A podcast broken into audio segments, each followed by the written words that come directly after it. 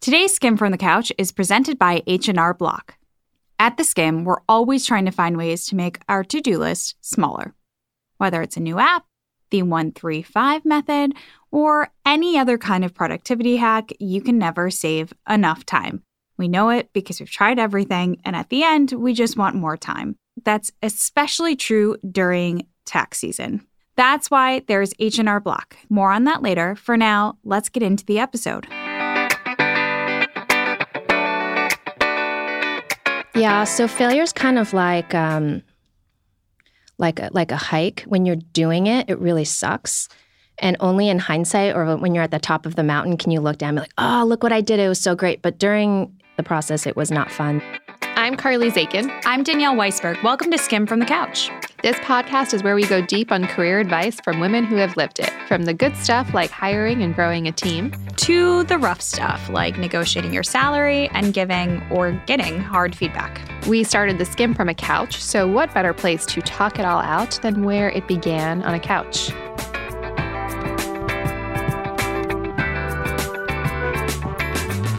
So please welcome Tracy Sun to the couch. Tracy is a serial entrepreneur and an expert at making big changes in her career. After she graduated from college, she worked as a research scientist. But then she switched things up and got into business and fashion. Over her career, she's helped start and build several companies. Not all of them have been successful, and we'll talk about that. But today, she's the founder and senior vice president of new markets at Poshmark, the platform you probably use to buy and sell your own clothes and accessories online. Tracy, welcome to the couch. Thank you. I'm so excited to be here. Question number one skim your resume for us. Oh wow. Okay. That's a that's a good one to start with. So my I've had two careers so far. My first one was in neuroscience, so I studied biology. That was casual. Yeah, my no first career was in neuroscience. Clearly, I'm not doing that anymore. I was a science geek. I loved studying human brain, human behavior, trying to get a better understanding of why we do the things we do.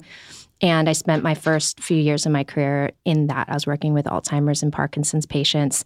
I was going to be uh, a doctor in my in my brain, and uh, that that did not work for me. Um, after a certain point in time, I was like, this this is interesting, but not enough. I want more. Wait, how? What? Yeah. and you're sorry, I'm like speechless because like literally, what you're talking about caring or studying Alzheimer's, right? Like, how? What wasn't enough for you?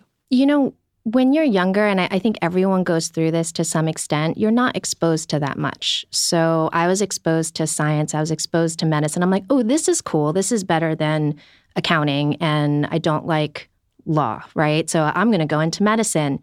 And as I started to um, meet more people and hear about what they were doing, I was like, ooh, that's cool too. So I, I think I could have had four or five careers that would work for me. And, and moving into fashion just happened to be the one that I found in my early 20s. And so I, I moved into that. But who knows? I mean, in a different life, I, I don't know, could be working at NASA or something cool like that. What is something that isn't on your resume that people would be surprised to know? Oh, I used to be a lifeguard. Uh, I, I, also worked as an EMT at the Central Mar- Park Medical Unit here in New York City for uh, for a year. I would ride the ambulance. Um, and uh, I also used to do, um, was like a CPR certified uh, at my local high school. How'd you go from neuroscience to Poshmark? So neuroscience was definitely flexing like the the nerdy part of my of myself. Uh, it wasn't flexing the creative part. And so what I ended up doing is I went back to school. I went to business school and from there transitioned into fashion. And I did that by I met um, the founders of a local company here in New York called uh, Brooklyn Industries. I met the husband and wife team behind that. Loved what they were doing. Loved the brand. They were it was so cool. They're artists building messenger bags out of old billboards, right? I thought that was fascinating. And so I joined them and helped them grow their business. And that was when I was really just fascinated by fashion. And I, I've been in the industry ever since. What is your day to day? You not only are a co founder of Poshmark, but you're also the senior vice president of new markets, which I'd love to know what that really means. But what, what does your day to day look like? My day to day is a lot of meetings. Um, my role is and has always been really, really cross functional. So I don't have the freedom and flexibility to just work in my own office in my own silo. So um, it can be meeting with my team and checking in on various projects and trying to help them unblock some things that can make us move faster. It can be working with a data or product team on a feature we're, we're building, the marketing team on checking in on how our consumers are um, adopting something we've just launched, um, or it can be things like being out and about meeting with our community. Because for Poshmark, we're built off of all the people that buy and sell on our platform. So is now a good time for my confession. I'm addicted to Poshmark. Um, she really is. I really am. I play on it all day long. You are not alone. It's okay. I know, but I also don't know like I feel like I could be making more money, so I would love some advice. We're gonna we're gonna talk about that. Okay. Um, but how do you how much of your day to day in um, you know overseeing new markets how much of it is community facing how much of it are you actually meeting your community a, a lot so it's really hard to do anything at poshmark and not have the community face to face time with your community at some point um, mainly that's just a good idea if you're in a consumer facing company to really stay in touch with your customers but for poshmark it's even more important because everything we do is built off of people and um, and if we lose touch with our people, then then we don't have anything. So yes, and uh, I I try to get out as much as possible, and um, sometimes I wish I could do it more. So one major thing to know about your career is that you are a serial entrepreneur. Um, and being part of a serial entrepreneur, I'm assuming one big thing is failing, um, especially in startups. It's probably the the number one thing that we think we should do more of and push ourselves to do more of, but it's not easy. Um, Poshmark wasn't the first fashion company you started. Tell us about the first one. Yeah, so failure is kind of like um, like a, like a hike. When you're doing it, it really sucks. And only in hindsight, or when you're at the top of the mountain, can you look down and be like, "Oh, look what I did! It was so great." But during the process, it was not fun. So um, I have had lots of failures in my career, and um, one of the biggest ones, which I think you're referring to, is my um, is a startup that I founded before Poshmark. Was also in a technology-based fashion company, and um, we we ran it for about a year and just a few months post launch, and then we folded the company. And the reason we folded is that our site just went down and everything broke. Um, the database was corrupted, the user experience was broken, the website was down, and we couldn't bring it back online without more money. And then this was during the um, financial crisis in New York, so no one's no one was willing to invest in this newfangled fashion idea. So we ran out of money, and uh, and then we shut the company. Down. How down. big was your team? The team was about twelve people. What was the moment that you realized you had to tell everyone that you guys were shutting down? You know, the worst part about it is there wasn't one moment. It was like a, a slow, painful death. And that was probably one of my learnings is I could have chopped that off a little bit faster to spare everyone that pain. Um, but we would keep getting just a little bit more money, or you know, we would fix one thing, and then maybe that would take us back online. And so it was a period of about uh, I'd say four or five months where things were going south and the writing was on the wall and and uh, we we tried to to hold on to it. What was that like as a founder going through that terrible. experience? it was terrible. It's the you know if it's just you, you can deal with it, right? Because like how bad can it be? It's just you. When you start to become responsible for other people, that's when your heart just breaks. And I think in hindsight, you know, I tried to let the team go when when I realized what was going on, and nobody wanted to leave. They all said, "No, we'll fight. We'll, we can do this. This idea is great. I don't want to give up." And in hindsight, I would have been a better leader, a better manager, a better founder if I let them go. And I said, "No." You know, um, instead, I I let them um, help me defer the difficult decision. What a, a very painful but great thing to learn before starting your next adventure. After that, did you take a beat or were you like, you know, next day this is this is the new idea that I have? No, I definitely took a beat because um, one thing I realized with that failure is that I love fashion, I love brand, I love um, how powerful the consumer connection is to fashion. One thing I learned, and this learning took it wasn't just like one day; it was like a few months is that I didn't understand the technology that I was building. I didn't deeply understand it. And that I think is what led to the site coming down and us not fixing it in time or not allocating enough money to keep it up and running. So I took a, a short break where I moved from New York to San Francisco. And I was like, I am going to learn this technology. I'm going to understand the pieces. I may not, you know, ever learn to code, but I'm going to know what I don't know and keep learning. So I did take a, a, a hiatus to reset my brain to open it up to a world that previously I had not understood, which is the the tech world. How did you actually learn it? Were you taking classes or what were you doing? Talking to people, just talking to people. The the you know the weird thing about um, New York and San Francisco is. Uh, it, it's changed a little bit, but people don't speak the same language. It's like a different culture. Oh, yeah. I know. I'm you guys aware. know this? We very are very well Yes. aware. So I didn't know that. And I went out to San Francisco and started talking to people, and, and no one understood what I was saying. No one gets fashion, really. No one understood what we were doing either. They also, we were told, our earliest investors told us that we needed something called a growth hacker. and that was going to be the first hire. And we were like, oh my gosh, we've never heard of this. Like people do this thing.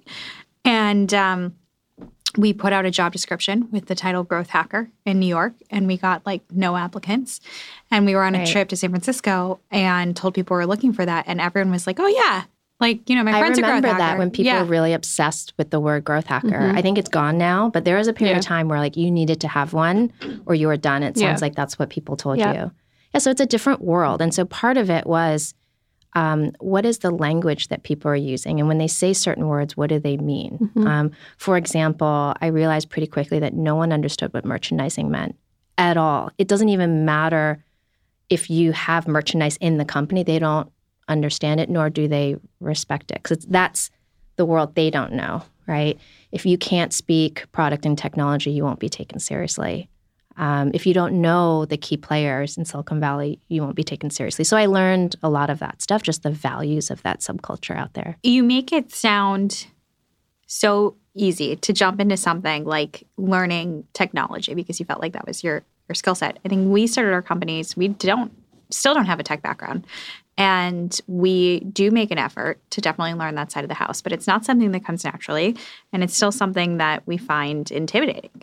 How did you, were you nervous about taking on a whole new skill set in a place where everyone speaks a different language? Of course, right? It's it's it, you you'd probably have to be a little bit crazy not to be a little bit nervous, but I I would love to correct. I don't I didn't take on technology. Uh, if you ask anyone at Poshmark if I'm involved in technology, they'll laugh at you because I'm not. um, but here's the thing: is I realized it was a blind spot, right? And I realized if you want to build a company that is at least half technology, then you better respect it and you better surround yourself by people who do understand it. And that was the difference between my last startup and Poshmark. How did you coming off of something that that didn't succeed and you're kind of you're relocating, you're in a new city, you're learning new things. How did you convince people to meet with you? That's a good question. I'm still kind of doing that. I, I think one of the the things about being an entrepreneur that you guys will certainly understand is that no one believes in your idea. Um, that's just the nature of doing something new. If you, especially from day one, right? Everyone thinks you're crazy, um, and then over time, people think you're less crazy, but people still think you're a little bit crazy. So I, I feel like I'm constantly pitching Poshmark, how amazing it is, how amazing our sellers are, and now my my role today is working on expansion. So again, I'm in this role where. Uh, no, I know you haven't seen us do it, but we're going to do it, and it's going to be great, and we're going to be successful. So I'm constantly um, painting a story for people of what's what's not yet been developed.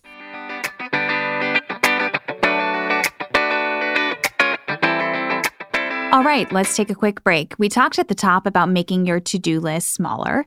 It's tax season, so let's talk about how to check taxes off that list. We've got an idea. H&R Block. They have a service that'll help you get over taxes and get on with your life. We can all appreciate that. It's called Tax Pro Go. Tax Pro Go is made for people who don't want to go to a tax office but don't want to do their own taxes either. Hmm, that sounds familiar. It's definitely us, and it might be you too. Here's how it works you upload your docs and let a tax pro do the rest. That's it.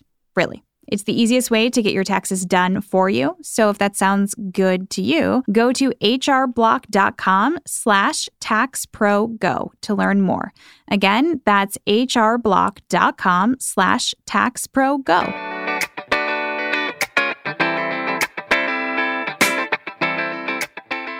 So you move to Silicon Valley and you start over.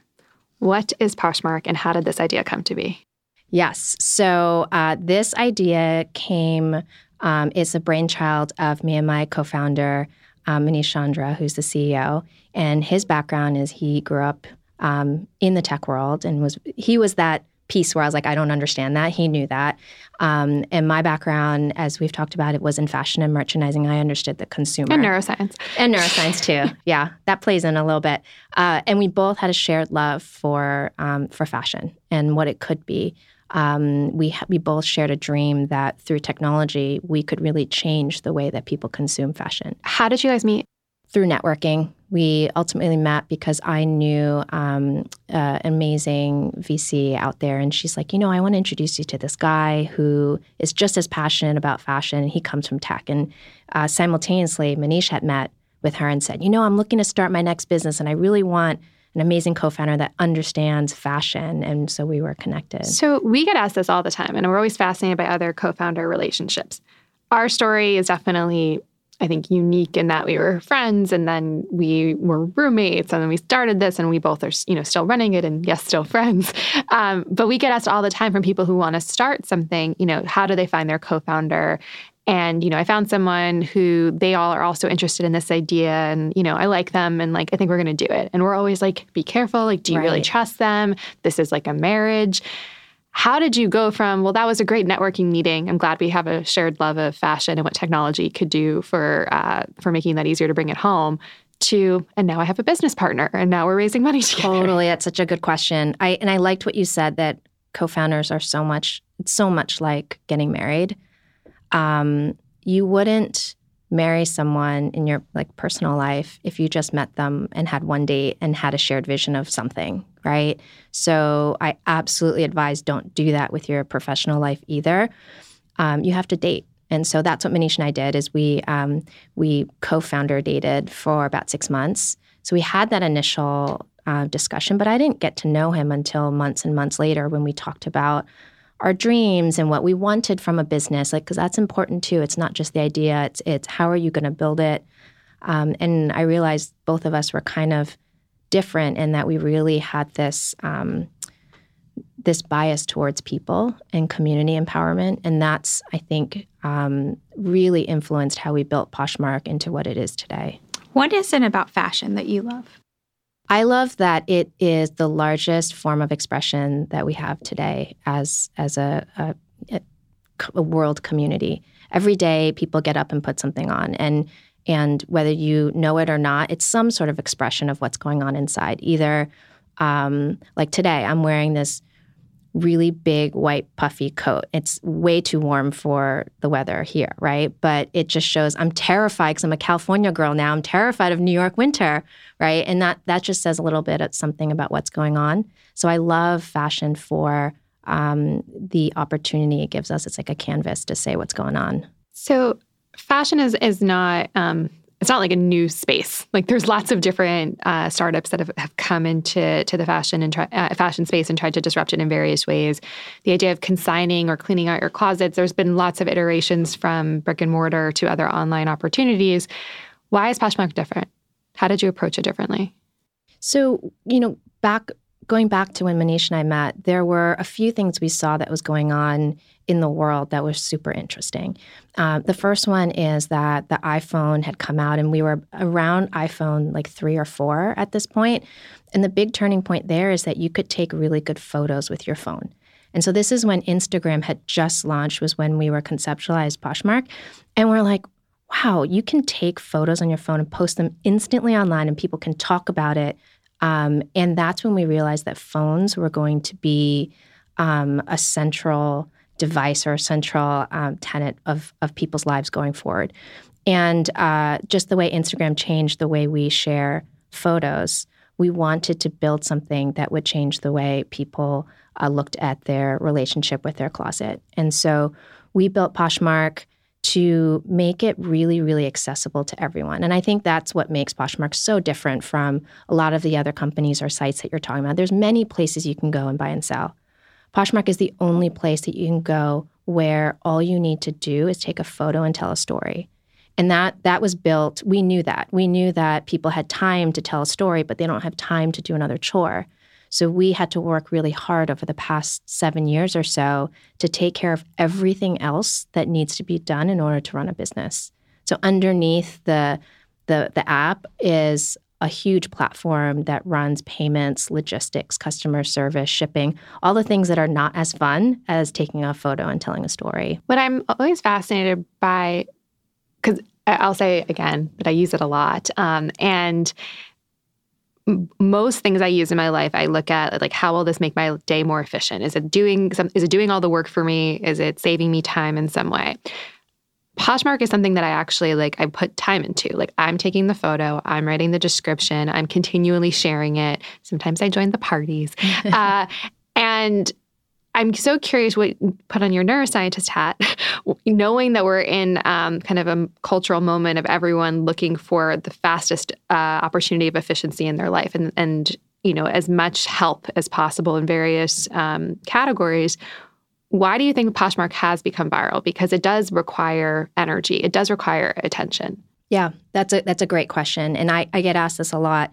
If you have no time and you want to offload a whole box of things from your closet, Poshmark is not the number one place you would go if you don't want to put any work into it.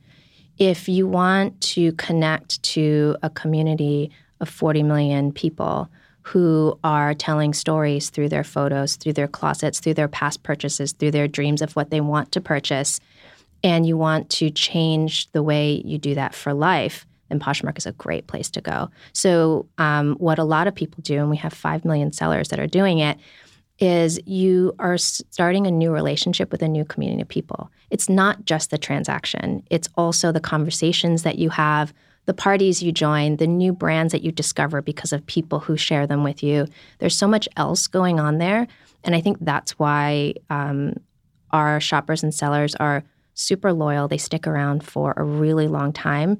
And like you said, because we built everything uh, on to be consumed on the mobile phone, um, usually when people are on Poshmark, they're on seven times a day for 30 minutes a day, which is not typical of shopping apps. It's typical of social media where you're trying to connect with other people. What do you think that you have brought with you from the first startup into Poshmark that has led to it being so successful? You're asking the difficult questions. I see the look that you're giving me when you're about to ask me a hard question. Welcome to my life. Yeah. I see. I see what's going on here. Uh, I think, um, you know, what I learned in my first startup is how blind I was to the things I didn't know. And that will be a constant in my life. There will always be something that I don't know, many things I don't know. But what I learned that I brought with me to Poshmark is accepting that there exists a bucket of things I don't know, and I constantly need to be looking for them, and um, and not be so proud to think that I know how to run my business. I know how to, you know, I, I don't. I'm, you know, just like you guys, we're doing the best we can to figure it out every day. I think we feel we feel the same way. Like there are so many things we don't know. I think at times we are sometimes hyper aware of what we don't know that we don't give ourselves credit for what we built. What are you really good at? Oh wow, I'm I'm really good at um, tapping into the stories that people want to tell and helping to bring it to life. Um, that that is why I love my job. Seven years later, you know, so before Poshmark, I hadn't had a job for more than two years at any given point, and now I've been working on Poshmark for seven and a half years, and I'm still so happy because I am flexing that muscle that I was missing in the neuroscience days, which is this creativity to help people build businesses, and um, and not doing it by just teaching them how to um, merchandise or price. There are these hard skills to learn, but there's also this way that uh, what I love what Poshmark is doing is really empowering people to say, you can do it. Everyone can do it. You don't need to have gobs of cash sitting around in your savings account to buy inventory. You don't need to have existing relationships with brand suppliers in order to run a store. Uh, we'll help you with that, but you have to still do the work, tell your story. So um, that's what I'm really good at, and that's what I love doing every day. What are you stubborn about at work? What am I stubborn about? Um, I can get. Um, so, like I said, I work on a lot of new ideas, and um, when you work on new ideas, you really don't know. You have a an a, a thesis, you have a direction, you have a vision, but you don't actually know exactly how to do it.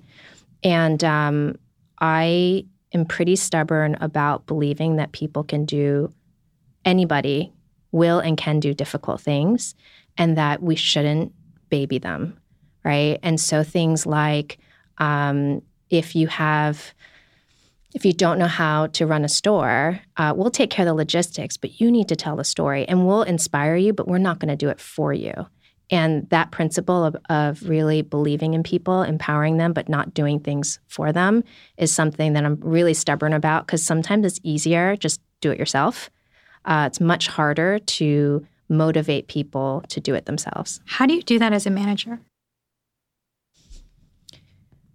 Well, the first thing is I have to learn to pause when there is a question that needs to be answered or a project that um, someone should volunteer for.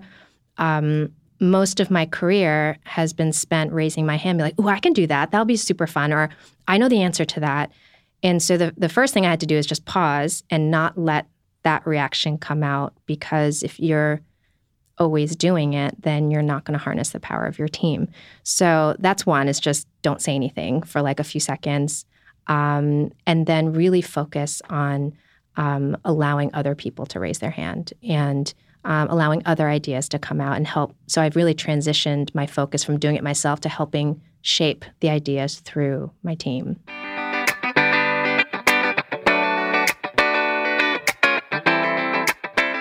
Okay, Danielle, I'm very stressed about something. What? I'm very excited, I should say, that we are about to hit the road for How to Skim Your Life book launch and book tour starting June 10th. The big anxiety for me is we have to pack all of our toiletries, and I just want to make sure that um, you don't forget your quip. So grab your Quip toothbrush before you hit the road. Oh, I like that. Okay, so we really love Quip. It's this amazing electric toothbrush that's just really also beautiful, not only good, but really nice looking. We're not the only ones who love them. Over 20,000 dental professionals love them too and, and back them. Quip starts at just $25. And if you go to getquip.com slash skim right now, you will get your first refill pack for free with a Quip electric toothbrush. That is your first refill pack free at getquip.com slash skim.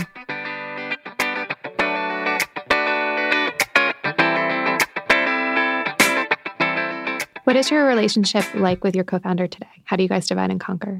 Oh, it's great. So first of all, there's three co-found. There's three other co-founders. So um, Manish and I are on the business side, and then we have two uh, technical co-founders that really do all the work. Um, yeah. Uh, so we we have shared things over the years, and we have found our rhythm. So Manish is the CEO, and he does uh, a lot of CEO type things. Um, and what I what that frees me up to do is I really focus on a lot of the um, strategic expansion. So these are the projects that are really uh, difficult to envision, scary to begin. Um, it requires maybe a year of investment before anyone will stop naysaying it. Um, that's been my role over over the years. And um, there's been some things that we've done together because they're too freaking hard, like fundraising. We did that together because I I can't imagine.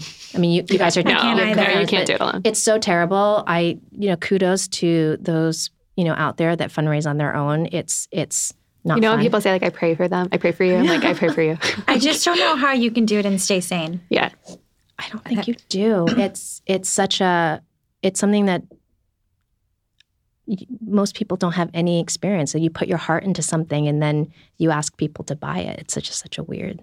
I don't know. And they say no. Yeah, yeah. and that's the other thing. is they they don't no. want it. Right. You're like, no, reject. It's not good enough.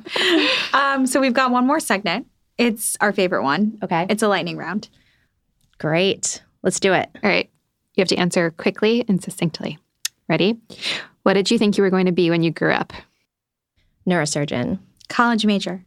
Biology and psychology, First job, lifeguard. worst job, Oh God, worst job. Uh, in neuroscience, I had to bring people to get uh, blood drawn, and I hated it. Oof.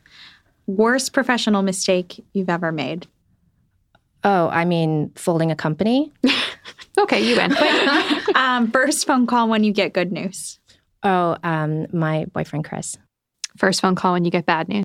Uh, my boyfriend Chris. When's, Sorry, Chris. when's the last time you negotiated for yourself? oh, um, every day. Every day. Some, sometimes it's um, what we typically call negotiating, which is like verbal. Um, sometimes it's just like moving a boundary a little bit more towards something I'm comfortable with. Are you good at it? No. What's your go to interview question when hiring someone? Um, go to interview question. Um, what did you do this weekend? To get them to start talking or because you're judging their life choices? Usually, um, honestly, to usually get them start talking. Um, I, I really think that interviews are about getting to know someone, and so if someone's really on there, you know, getting really formal, that's not going to work. How do people know you're stressed at work? She looks at her team. yeah, they're laughing. Unfortunately, I think that people don't know I'm stressed at work because I think I get calmer. Um, but yes, I think I get I get much calmer. Her team is nodding. You can chime in. I got that right. I got it right. Okay. Um, what drives you? Oh, I I I'm so inspired by the the entrepreneurs that are on Poshmark. I mean, you guys are killing it. Do I inspire you the most? Yes. Um, what is your shameless plug? Oh my God. Really? Yeah. Okay. So I work on expansion. And so my shameless plug is that if you think you knew what Poshmark was, you don't, because we have expanded our platform to men, to kids, uh, to luxury items, and we have much more stored up our sleeve that we're launching this year. So um, if you haven't tried us yet, come download the app. That was a great plug. Yes, excellent. Yes. Well, Tracy, thank you so much for being here and congratulations. Thank you. Thanks for having me. Thank you. Thanks for hanging out with us. Join us next week for another episode of Skim from the Couch. And if you can't wait until then, subscribe to our daily email newsletter that gives you all the important news and information you need to start your day. Sign up at theskimm.com. That's the S K I M M.com. Two M's for a little something extra.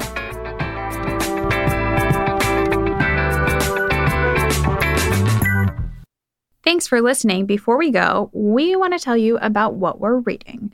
It's a new one this time Jean Chatzky's Women with Money, the judgment free guide to creating the joyful, less stressed, purposeful, and yes, rich life you deserve. In the book, Jean, who is a finance editor at NBC, lays out steps to help women feel confident about your cash, whether that's negotiating a salary or investing. We thought it was super helpful, especially as we are digging into taxes at the skim. You can find her book in any major bookstore and in our show notes, and you can find our content on taxes at theskimm.com. Okay, that's it for this episode. We'll see you back here next week.